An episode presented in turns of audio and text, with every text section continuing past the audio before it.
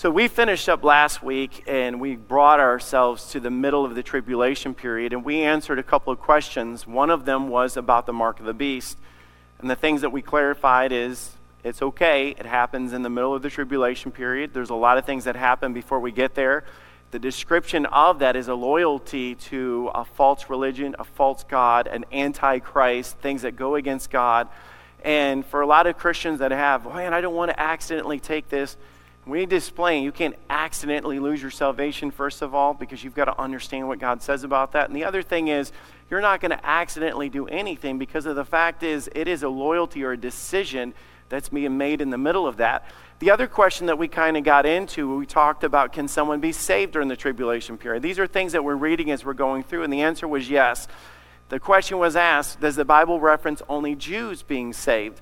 Let me give you a verse as we, we ha- had that question come up at the end, and it says in Revelation 7 9, After this I beheld, and lo, a great multitude which no man can number. And that's talking about those that were on the earth and that passed and now in heaven. All nations and kindreds and people and tongues stood before the throne, before the Lamb, clothed in white robes and palms in their hands.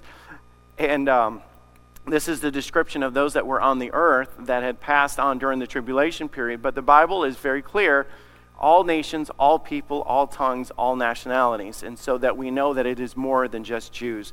So, um, so can people being saved? Yes.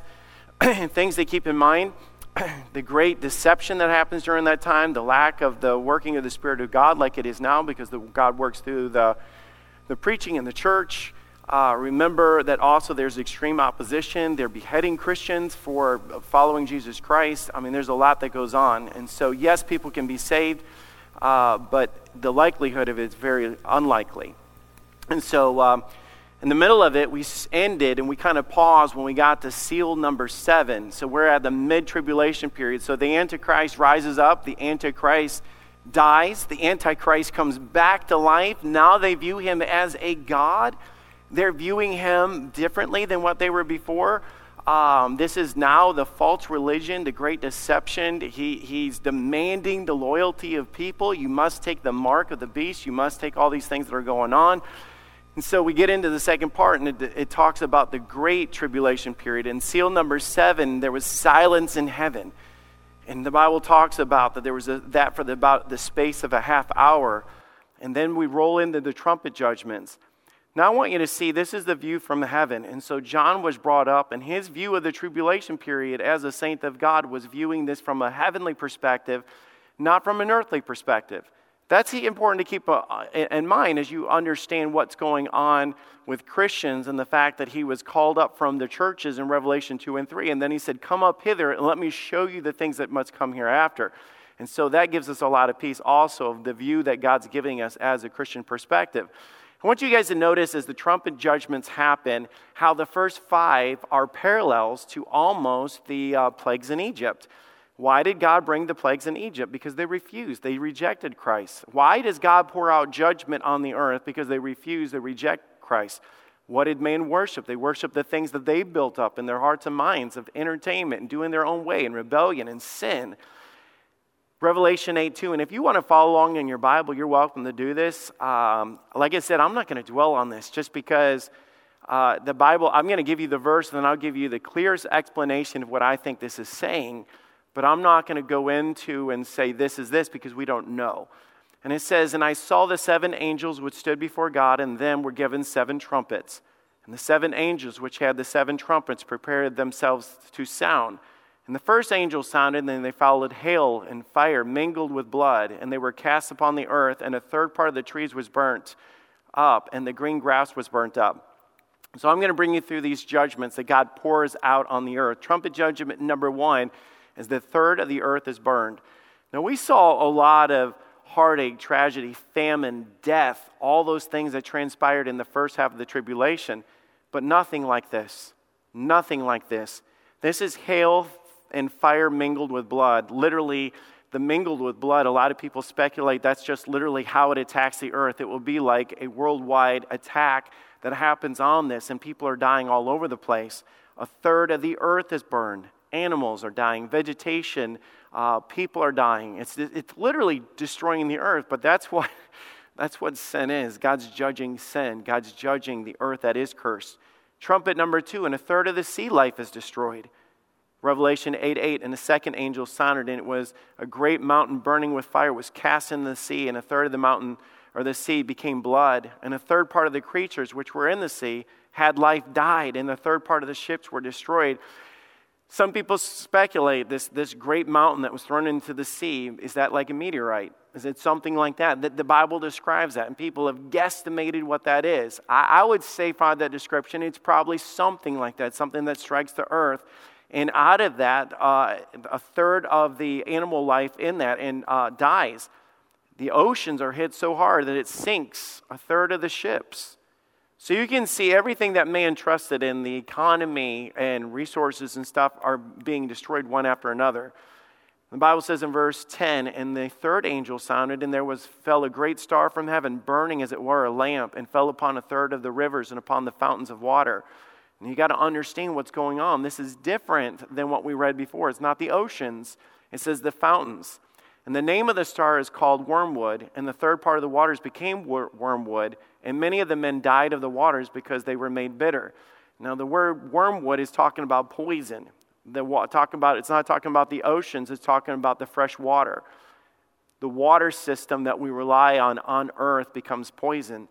And many die probably because they don't know what's poison, what's not, because water's not one of those things that you can live behind or live without. And so you got to think what's going on with this is people are living fear. Did you guys notice how fearful we were when we didn't have toilet paper?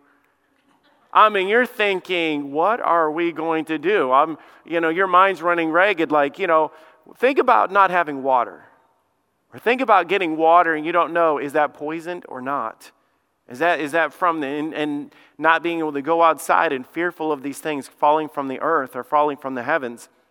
And it said, verse 12, and the fourth angel sounded, and a third part of the sun was smitten, third part of the moon, and third part of the waters of the stars, and a third part of them was darkened, and the day shone, not a third part of it, and the night, and the night likewise. Trumpet number four is talking about the darkness that lands on the earth. You, you think about this, and sometimes we don't fully grasp what the Bible is saying. You say a third of the sun was stopped. What does the sun give us? not only gives us light, it gives us heat, uh, warmth, heat that, that, of this. So, what happens is there's less light and it would get cold. And you think about what's going on is fear, uh, one thing after another, just striking fear to the hearts and the minds of people that are going through this. It's just fear. And if you notice, we're just tapping these things on the head because my whole goal was to give you a timeline. I said, what will the end be like with the lost? If we were doing a study, an expository study in Revelation, man, we'd be going really deep. And I will testify and tell you well, later, we're going to revisit a lot of these things because there's just too much good stuff in this not to, to, to revisit things. But I want to go back and I'll explain some of that later. So, who would they turn to during this time as the earth gets dark? False gods, false religions, the antichrist. There's no hope. Guys, even, and I know we joke about the toilet paper, but it's relevant because we thought of that. But even with that, we would say, God, help me. God, I don't know if we're going to have a job. Lord, help me not to get sick, all these different things. But for them, they have nowhere to go. We thought about the fear of killer hornets and dust clouds from Africa. You know what I'm saying? It's like that was, that was kind of scary stuff to see in the news and the things going on.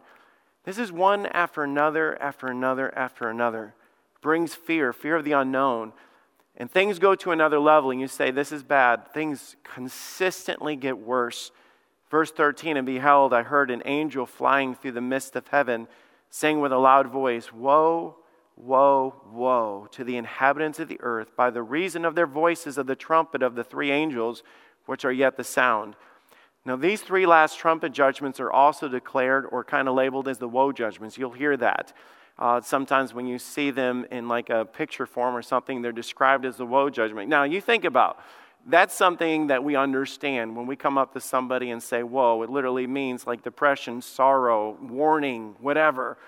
So, what is the difference of the woe judgments? The first ones were things that landed in the waters, things that landed on the earth, the vegetation, but now we get serious because these things affect man. This is what happens demonic locusts, trumpet number five. When I say demonic, listen, And the fifth angel sounded, and I saw a star from heaven unto the earth, and him was given the key to the bottomless pit. And he opened the bottomless pit, and there rose a smoke out of the pit, as smoke of great furnace, and the sun and the air were darkened by reason of the smoke of the pit. Now think about this. You think about them being freaked out because the sun got dark? You think they got freaked out because it got suddenly cold at random? The entire sky gets blackened by this smoke that comes out of the pit. So, did you guys know that there are demons that God has reserved in hell to be loose for this very reason? I hope this does give you chills. Jude 1 6, and the angel which kept not their first estate, but left their own habitation, he hath reserved in everlasting chains under darkness. For what? Unto the judgment of the great day. They're reserved for the judgment of the great day. 2 Peter 2 4, for God spared not the angels that sinned, but cast them down to hell and delivered them in the chains of darkness to be reserved unto judgment.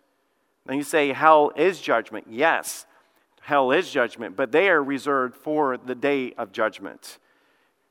Chapter 9, verse 3 And there came out of the smoke locusts upon the earth, and given the power as scorpions of the earth gave power. And it was commanded them that they should not hurt the grass of the earth, so don't hurt the earth, neither any green thing, neither any tree, but only those men which have not the seal of God in their foreheads. Verse 5 And to them was given that they should not kill them, because that's what they'd rather have. Can you imagine living at a time that death would be a blessing? But they should be tormented five months. And their torment was the torment of scorpions. When it striketh a man, in those days men shall seek death and shall not find it, and shall desire to die, and death shall flee from them. I, I can't even imagine the spiritual things that are going on this for men to want to die and cannot die. And for these beasts, and guys, we, I, I truly believe that horror movies a lot of times are used in our society to dull the senses of people so that they see that as entertainment and then we read something like this. This is worse than any horror story or any horror movie that's ever been portrayed by Hollywood. Amen. It's terrifying.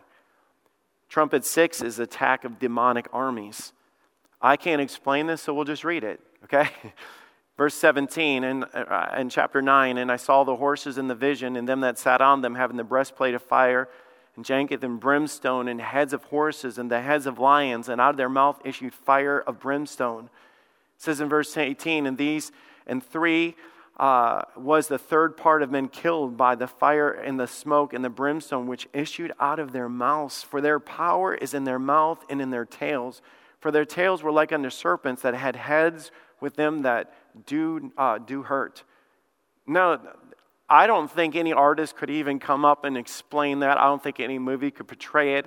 I, it's one of those things that literally it crawled out of the pits of hell. We say that phrase, but this is truly it. It crawled out of the pits of hell to reap judgment on the earth. Uh, can I just put a little plug in here? If people say, well, I believe that Christians will go through the tribulation, do you know what stands against the gates of hell? Ah, upon this rock I will build my church, and the gates of hell shall not prevail against it. There is something that holds back all of this, and God works through the local church. And you say, What happened? It was, uh, there was a gate open, and the gates of hell came out and literally tortured man and, and put people in fear. You say, Well, Christians are going to live there in this time. Wait a minute. Holy cow. Listen up. The only person that, that literally died for the church, to redeem the church, died so that we would have victory on this earth to proclaim Jesus Christ. And then we sit there and talk about the defeat of what's going on of the church during this time. There can't be the defeat. God has promised us victory during this time. And so it just doesn't add up about how the fact that somebody was able to gate, open up the gates of hell and prevail on the earth then what did happen to the church? Th- that means that they're losing during this time, that the gates of hell are not prevailing. But I've been given a promise that that cannot happen. You say, well, what does that mean? It means that we're raptured out of here before this happens. Anyways, I'm not going to preach. Um, and so, uh, trumpet number seven begins the seven bowls. This is another transition, Revelation 11 14. And the second woe is past, and behold, the third woe cometh quickly. And the seventh angel sounded, and there was a great voice in heaven saying, The kingdoms of this world are become the kingdoms of our Lord and of his Christ, and he shall reign forever and ever. So we almost stopped during this time, and this woe happens. We're not sure exactly what happens on earth, but I can tell you what happens in heaven. In heaven, all of a sudden, we have this flashback where this, this, this camera turned over the heaven scene, and we see people just praising God. Now, this doesn't make sense, but let me tell you, this very praise of God is, is a little bit here on earth because this is uh, Handel's Messiah. They're, they're literally singing Handel's Messiah in heaven. Actually, we sing what they sang in heaven. But, anyways, we, we have it kind of reversed. But in verse 16, and the four and twenty elders which sat before the throne on their seats fell upon their faces and worshiped, saying, We give thee thanks, O Lord God Almighty, for was, uh, thou art was and art come, and thou hast taken thee the great power and has reigned. And this passage that we read in here, uh, especially in verse 15, is the very words that they use in Handel's Messiah. But it's a, it's a, it's a picture in heaven. They're, they're praising God, that, of the king and the one that rules and the one that has authority over these things. And you say, why in the world would they do that in heaven during this time? Because of the fact that justice, God is a just God. If you were going to sit, in, in, a, in the lost would not understand this concept of what I'm saying whatsoever, but if you were to sit in a courtroom and there was somebody that did some sort of horrendous crime, and they were let loose, there would be defeat in that. And you'd say justice was not served because that child molester or that person that killed somebody did not get uh, the, what they deserve for that crime. But when something happens and they say, I find him guilty, and they were convicted of the crime that they did, there, there's almost a celebration of justice is served. And I know this is weird to look at, but even in this thing, there is justice being served, and God is not doing wrong by pouring judgment on it. God is judging the world of sin. And you say, that is unfair for those that are receiving this. It's only because they held on to their sin and received to acknowledge Jesus Christ as Savior. That's why the whole Christmas story, for unto you is born this day a Savior, which is Christ the Lord. Why do we call him Savior? Because he's come here to rescue us from the wrath to come. So for people to get so upset saying, I can't believe in a God that would do this, it just blows my mind that we would get to the point where we're not understanding that, that God died to save us, to rescue us from this. So this is happening to mankind because they rejected hope and help from God. The bowl judgments are the seven last judgments that happen in the book of Revelation. And these are just one thing that happens after another, starting in, in verse, uh, chapter 16, verse 1. And I want you to see something too uh, uh, of the, dis- the, description of this, of what the visual is of, of a bowl judgment, a bowl judgment, is the fact that the angels are standing in heaven. God gives them this command, and this wrath in this vial, this bucket, however you want to, is literally being poured over the edge of heaven on earth.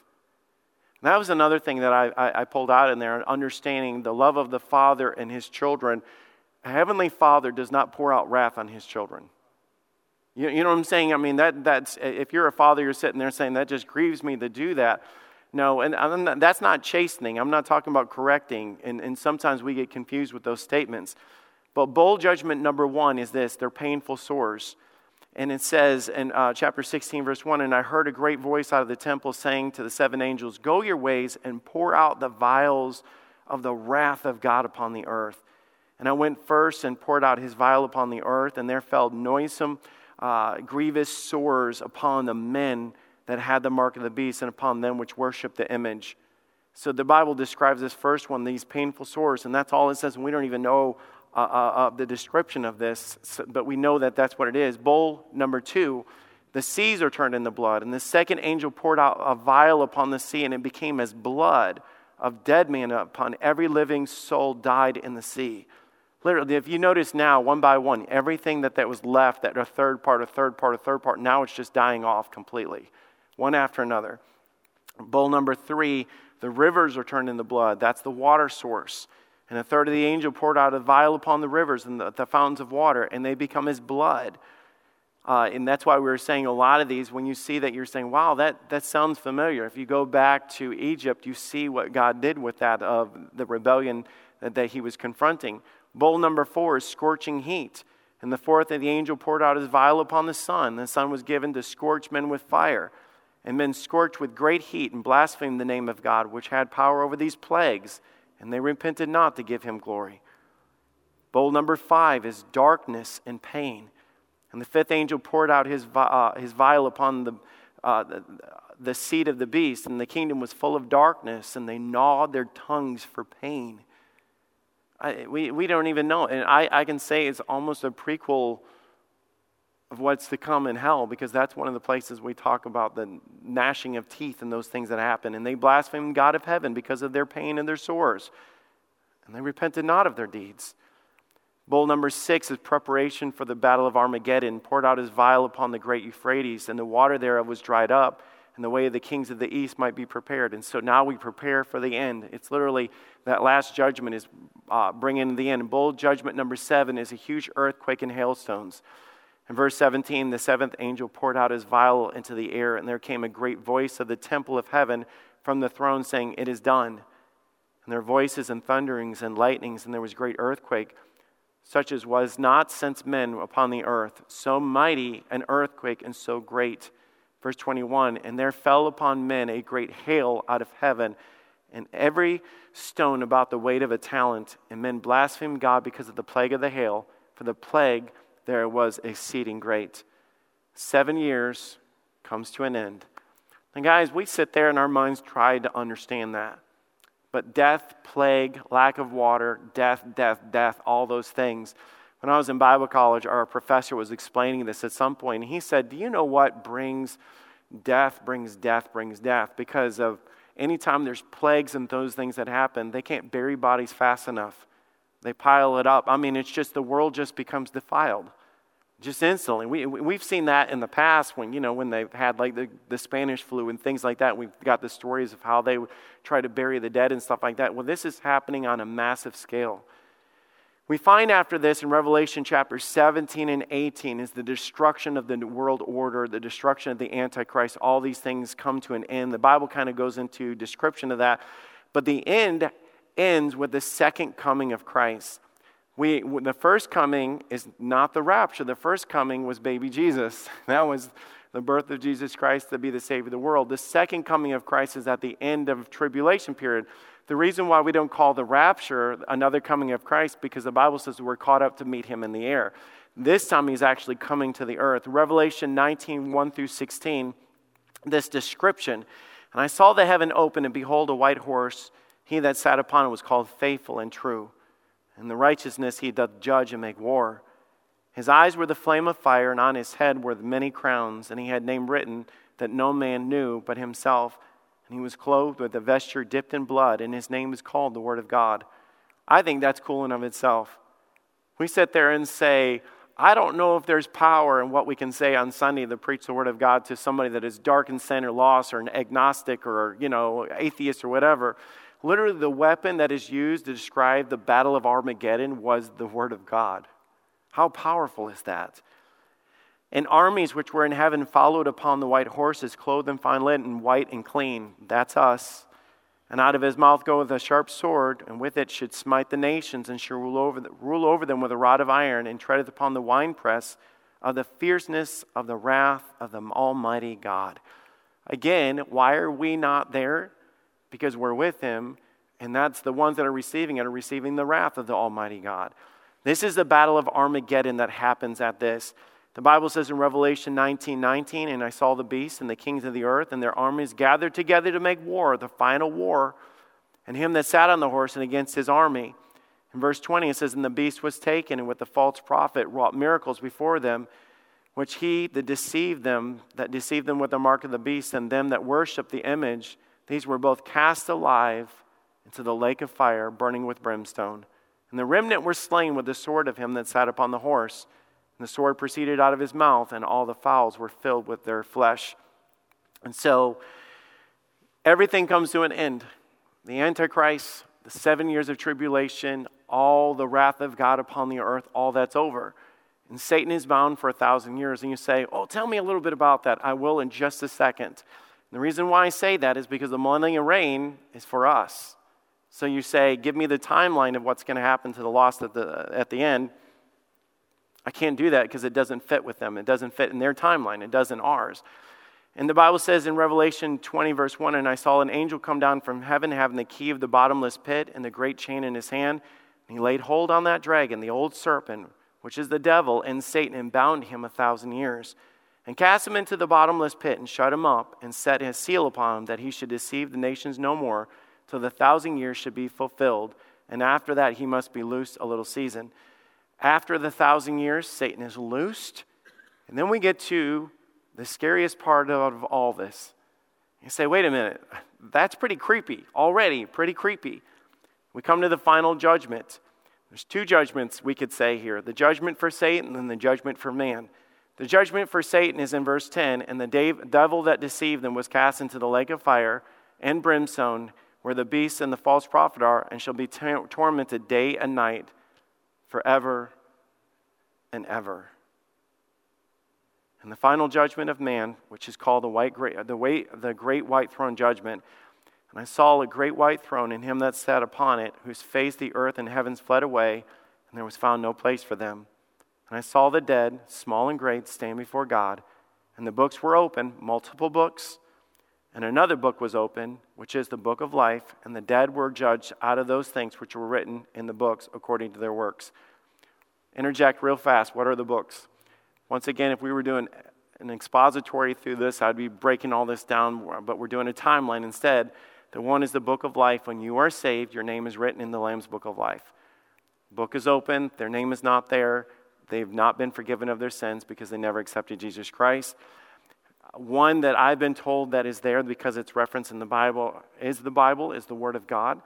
Another one is the book of deeds. And it says they were judged every man according to their deeds, the deeds of the unsaved man if this was a trial, it would be almost a flashback of their life, some say, because of whether they did good or bad, was the fact of not being judged according to their good and bad, but the fact that through their life they never accepted Jesus Christ. It would be like any kind of law, you know, or an order type of situation. They wouldn't be just condemned. It's a matter of you never, ever accepted me as your Lord and Savior. And the Bible says in verse 12, and they were judged out of those things which are written in the books according to their works. Those in hell will also stand as well, because it says, And the sea gave up the dead which were in it, and death delivered hell out of the dead which were in them. And they were judged every man according to works. And then death and hell were cast into the lake of fire, and this is the second death.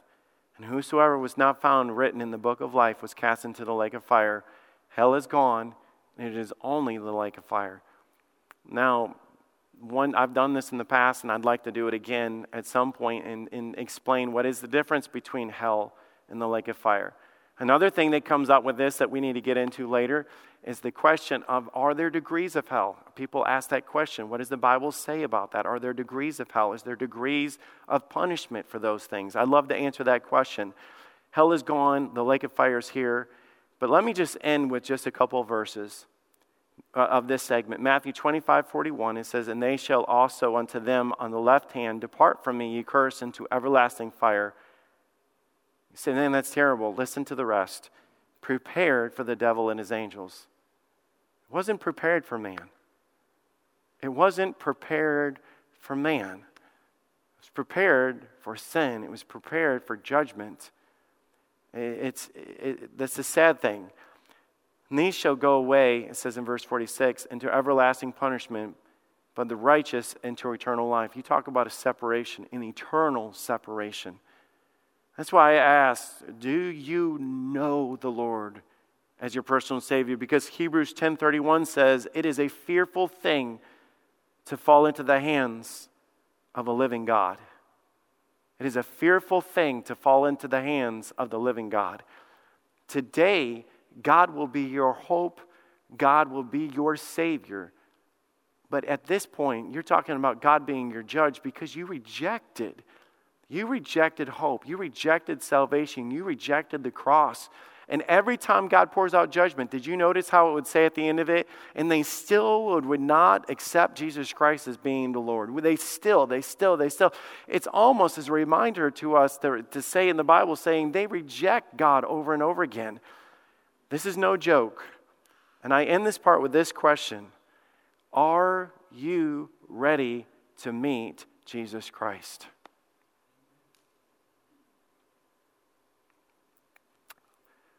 What will the end be like for the saved?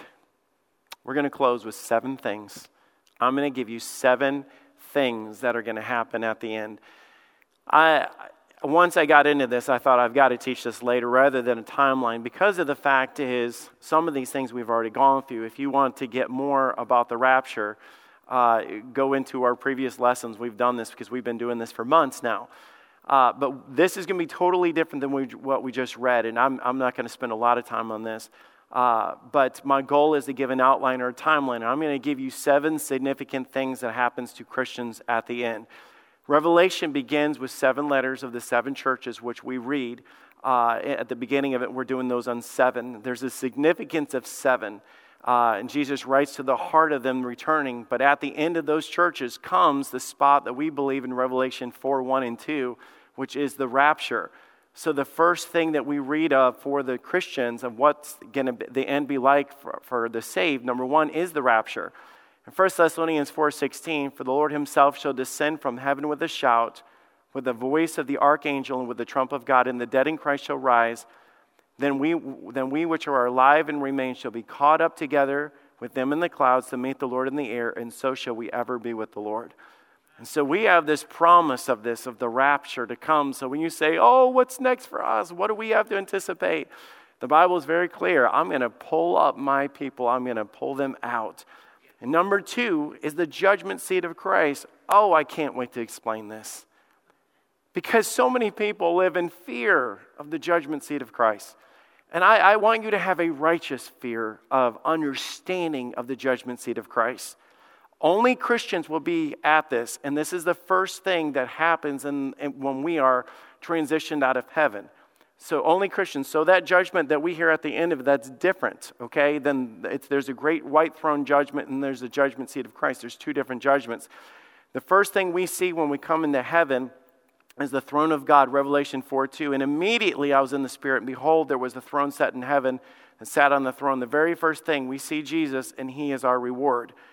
The Bible says that Jesus will be the judge. Revelation 5:22 For the Father judgeth no man, but hath committed all things unto his Son, all judgment unto his Son. So who will you answer to? You will answer to Jesus. Understand the judgment for the saved uh, is, is different for the lost. And I don't mean different as they're two different things. I mean totally different. And you say, how's that possible?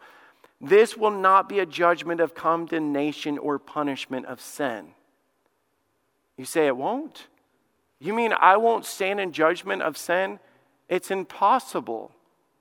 Because when he sees me, he only sees the blood of Jesus Christ. That, that's a, this reception saying, man, I don't know if I stand before God. I'm thinking, whoa, whoa, wait, you're a child of God. Your sin is as far as the east is from the west, never to be remembered no more. So, how can it be brought up in heaven? And besides, let's say it was. Let's say it was. Let's say we just ignore these things and you did stand before God for your sin. Then what? He doesn't let you in? I mean, think about it. It's like you were a really bad boy. You know, it's like, uh, it, it, it doesn't make sense. So let's explain what it is. The Bible says in Matthew 5 24, Verily, verily, I say unto you, he that heareth my word and believeth on him that sent me hath everlasting life, and he and shall not come into condemnation, so there's no way to stand before God into condemnation, but is passed from death into life. The word condemnation there also is the Greek word that means judgment. Christians shall never be judged or punished for their sin because Jesus did that on the cross. And you said, How do I know? I've got some words for you. It is finished. When Jesus says it is finished, you don't have to go back and do anything. You don't have to finish it up or finish it at the judgment, it is already done. It will be a judgment of awards. Now, let me connect some dots for you guys and say, and then it will be like, oh, God has entrusted us with his business. The example of this is the example of the parables, uh, uh, the parable of the talents. He said, Watch therefore, for you know not neither the day nor the hour wherein the Son of Man cometh. So, what are we talking about? the coming of Jesus Christ. Okay? For the kingdom of heaven is as a man traveling to a far country, okay, who called his own servant and delivered unto them his goods. And to one he gave five talents, to another two, and to another one, into another man according to the uh, several of ability, and straightway took his journey. So what happened was they went and invested what they did, and then at the end of it is, Well done, thou good and faithful servant. So it was a matter of being accountable for what God has given you on this earth. So it's a matter of today, you serve God not out of fear. You don't live for God out of fear. You live for Him out of, I love you and I'm going to take what you've given me. I'm going to be preaching a lot on this in the near future, so just get ready. To whom much is given, much shall be required. And if God has blessed Fellowship Baptist Church, God requires much of Fellowship Baptist Church. Just keep that in mind as we move forward. So, God literally talks about those of the reward of those that invest in what they had. 2 Corinthians 5:10 for we must all appear before the judgment seat of Christ that everyone may receive the things done in his body according to which he had done whether it be good or bad the word appear is the uh, is means to declare or show or to uncover the, the Bible talks about all their good works will be thrown into the fire and burnt up, and the chaff is burnt away, and only the gold that remains or the refining of the fire is pulled out. There's a whole lot of teaching of that. Judgment seat in this passage is the same reference of Bema seat. How many of you have ever heard this called the Bema seat of Christ? Okay. The Bema seat is the same Greek word for judgment seat of this. The description is this when they would have their Olympic games or their Greek games and things like that, where they would have the tiers it is a reward system of those that were being awarded during that time. And what are we awarded with? Crowns. Okay, one. Crowns. We're awarded with crowns. And it's but the loser of the competition was not punished. But the winners were decorated or the winners were given the rewards of that what's going on we shall re- re- uh, receive crowns. That's why in verse 4, and you say, when we're called up and we stand before the throne of God, what's the next thing that happens? And the Bible says in Revelation 4 4, and they had crowns on their, uh, uh, and, uh, on their heads, crowns of gold.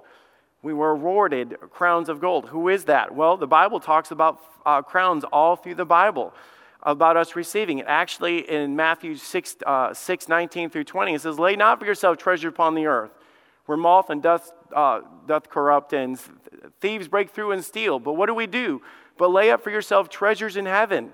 That's what we do, treasures in heaven. That's the rewards in heaven that we come. So uh, the Bible talks about different ones in that, but the Bible says in 2 Timothy 4 8, henceforth there's laid up for a crown of righteousness, the rewards. So everything lines up when you start putting the pieces together. We're standing before the throne. We're given crowns. What do we do, or what do the elders do before the crown, or before Jesus Christ in Revelation chapter 4? They cast their crowns before that. Do you know why? We never did it for us. All for the glory and the honor and the power forever and ever and ever. Amen. Glory for God. And so we have five crowns that are listed in the Bible of soul winning and faithfulness and loving the appearing of Jesus Christ. And after receiving the crowns, we cast our crowns before the feet of Jesus in Revelation 4:10, and the four and twenty elders fall down before him that sat on the throne and worshipped him that liveth forever and ever. And they cast their crowns before the throne, saying, Thou art worthy, O Lord, to receive glory and honor and power. Thou hast created all things, and for thy pleasure they are and were created. Let me put it in another, another little commercial right here, just because I, I have to. People say, That's not the rapture and that's not the church. My question is if we receive crowns in heaven, keep reading through Revelation. Where are they? Just keep reading. It never happens. So the Bible preached all the time that it's going to happen. It's right there. You say, Where is it in Revelation? We're reading it right now. So what happened? Come up hither, stand before the throne, awarded the crowns. They stand before, they have the crowns, they cast them before God, they worship the King. That's heaven. That's what we have. We see Revelation 4 through 5, worship and praise.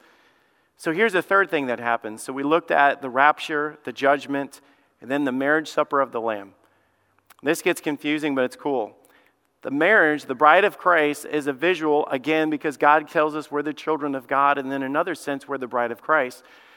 He's gone to prepare a place for you. That's what the husband would go do. He comes back for his bride. He receives us into uh, of himself We are loved by God. Even the Bible describes this. Ephesians 5:25, and the husband love your wife even as Christ so loved the church and he gave himself for it. It's a description, it's a visual of that.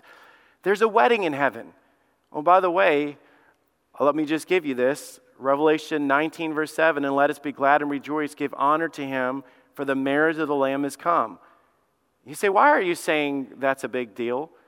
Because the second coming hasn't happened yet, which means that we're in heaven, which means that we're up there before the, during the tribulation period. If, if that's not true and God comes at the end of the tribulation period to receive the church, that means we completely miss being the, the wedding that God has promised for the church at the, uh, that He's promised at the end. And He says, and His wife had made herself ready. And then there's a celebration. We call that the marriage supper of the Lamb. The Bible says in verse 9, and, and, and he saith unto me, Write blessed are they which call the marriage supper of the Lamb. And he said unto me, These things are true sayings of God. It's fellowship, it's rejoicing. We know this. We, you can know this by a Jewish wedding. They, they partied hard after a wedding. They went on and on and on for those types of things that went on. It's a celebration, it's unity, it's fellowship with God in heaven. Then we have, number four, the fourth thing that we're part of is the return of Christ. This happens at the end of the seven years. And I saw heaven open, and behold, a white horse, and him that sat upon it was called faithful and true. We just read that, but from the perspective of the lost and righteousness doth he judge and make war. Who does he bring with him? Verse 14 And the armies which were in heaven followed upon white horses, clothed in fine linen, white and clean. People have said, well, that's an, that's an army of angels. Read the Bible and find out the people that are clothed in the righteousness and made clean by the blood of Jesus Christ are the saints of God, not the angels. That's why they worship God that was made clean, that was made righteousness. We're clothed in the righteousness of God. So that is not the description of angels whatsoever, it's the description of the saints of God. Number five event that happens is the millennial reign. Now, this gets confusing for a lot of people. The millennial reign happens at the end of the uh, seven years of tribulation. We come back down to earth. We are with the army of God. And from that point on, we have a thousand year reign of Jesus Christ. Here's a few things that's going to happen. You say, what is that like? Satan's gone. He is bound for the thousand years. We read that in uh, Revelation chapter 20, verse 2, and it says Satan is bound. Uh, Christ will be king on the earth for a thousand year period. You say, why is that a big deal? Because the prophecy that we read, and they were looking for the King of Kings. They, they mocked Jesus on the cross with a crown of thorns and saying, Oh, you're the king of the Jews. Jesus said, I am the king of the Jews. thousand years, Jesus is reigning as king of the Jews. We are reigning with him during that time. That's why in Isaiah 9 7, when it says, In the increase of his government and peace, there shall be no end upon the throne of David and upon the kingdom. And you said that never happened. There are things to come of the fulfillment of prophecy that happened during this time. And we could get really deep into the millennial reign. Actually, we could do a whole series on some of these things, and maybe we should go back and do that. But we see that. Here's the other thing that happens during the millennial, these thousand years that we go through. Uh, we shall reign with Christ during the millennial. It says, verse uh, Revelation 20, verse 6 Blessed and holy is he that hath part in the first resurrection. On the second death have no power, but they shall be priests of God and of Christ, and shall reign with him a thousand years. Now, this is something that boggles my mind. What will that look like? What role will we play? I mean, you know what I'm saying? It just, it just fascinates me. But don't forget, he's the king, and I'm his child. Don't forget the relationship of what God established in the Testament when he died for the church. You are the children of God. I am the child of the king. And in the kingdom of God, that makes sense when we look at this. We'll be in glorified bodies, having received uh, after rapture. Uh, when we go back through this and we get deeper into this, I'm going to explain that even more, what that means. A lot of this will be compared to the, what was like in the Garden of Eden. And if you read during the millennial uh, of that, um, the whole earth has changed. The Bible talks about with the lion and the lamb. I mean, it's the earth, but things are different. And our minds can go wild trying to think of what this earth would be like without the sin and without, you know, all these different things. At the end of the thousand years, and this is a mystery of things that happen, Satan is loosed again for Bible says for a short season. People speculate why that is. during that time, there will be children being born, and the only thing that makes sense during that time is they are now tested to see if they will choose God or choose sin during that time. It's another choice. It says that in Revelation 20, verse 10. Number six, we witness the great white throne judgment. You say, We're not going to be at the great white throne judgment.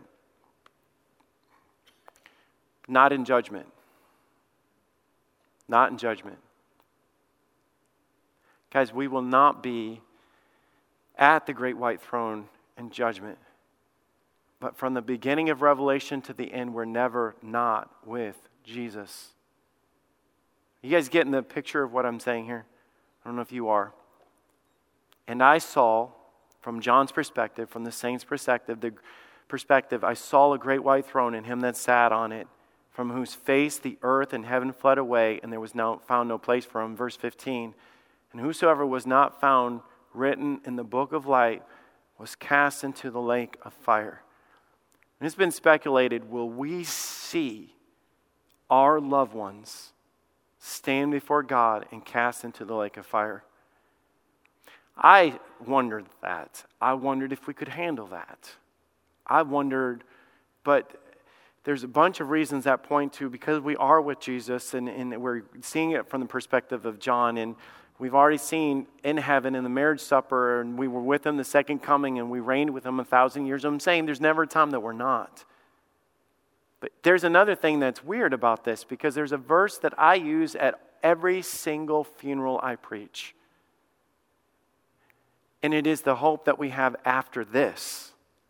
Not, not after uh, uh, all the tribulation and all that other stuff is already gone. We've already gone through millennial reign. We've already gone through all the blessings and things, but there's another verse that is said it's this, and God shall wipe away all the tears from their eyes. Why are we weeping? Why are we? And I know it's symbolic of the fact that it represents the rest of it. There will be no more death, neither sorrow nor crying neither shall be there any more pain. But why here? Because that would make more sense when we enter into heaven. That would make more sense at the beginning of the millennial reign. That would make more sense, marriage supper of the Lamb. But it makes perfect sense if we are witnessing the hardest thing we've ever witnessed in our life. When God says, and by the way, I'm going to wipe away the tears from their eyes, and a lot of scholars believe when the Bible says there will be no more sorrow, no more crying, and I don't understand this, but there will be something to where we're able to live out the, the heaven forever without this being in our mind. If you've ever gone through something tragic, it's hard to be happy afterwards. Years later, of people losing their children, that's still. And so there's something that God wipes it away. God cleanses their mind or something to be able to enjoy the joys of heaven, which brings us to number seven that is eternity with God. We will do this, and I, I've said this a thousand times during this series that there's a bunch of things that we need to go back. Heaven is not what you think. Heaven is not what you think. Can I read it and explain it? How many of us think of heaven of the fact that there is a place that we fly to and we live up in the clouds. That's what we think of heaven. Let me read it. This, this is where we're talking about God makes a new heaven and a new earth at the end. We're talking about the end. I'm not talking about just you die and you go to heaven and we pour out the wrath of God from heaven. I, I know that. And the Bible says in Revelation 21, verse 1, and I saw a new heaven and a new earth. Listen to what he's saying. For the first heaven and the first earth have passed away, and there was no more sea. And John saw the holy city of New Jerusalem coming down from God out of heaven, prepared as a bride adorned for her husband. This is the new heaven, but it is described as a new heaven and a new earth. It's almost like God wipes the whole system out and reboots it and we get to experience. And I promise you, at that moment, I'm just joking with this. If there's any woman that I meet that's named Eve, we're, we're not hanging out with that girl at all. I'm like, my name is Eve. No! I, I, know that there's no more. I'm just joking. But uh, it just starts over at that time. But it's, it's not in the air. You know what I'm saying? We have like this, this floating around in clouds type thing and all this other stuff that we have. But the description of we have is New Jerusalem. And it says in verse 21, and the, and the, the 12 gates were the 12 pearls, and every several gate had, uh, was one of the pearls. And the streets of the city were pure gold and transparent as glass. Says in verse 23, and the city had no need of sun, neither of the moon to shine in it, for the glory of God did lighten it, and the Lamb is the light thereof. We can't even imagine. And, and, all, and the Bible goes on, and this is what I was saying at the beginning of this. There are all this that happens at the end of Revelation that if you read it right now, you're probably thinking, wow, I don't think we've ever gone through this. Because we automatically say this, and then we all go to heaven, and we're like, woohoo, that's good enough for me. I mean, that's great news. But there's so much more richness to it. So I think we need to do some teaching on heaven and the things that comes. So the Bible describes what this is. And, and, and from there, we're asking, will we know our spouse? Will we remember what happened on earth? Will we, all these different things. I'd like to explain all that stuff. But this is what I do know for sure. The Bible says very clearly, forever and ever. No heaven, or, or no, no, the old heaven, it's new earth, new Jerusalem, everything is redone. No more pain, no more suffering, all those things.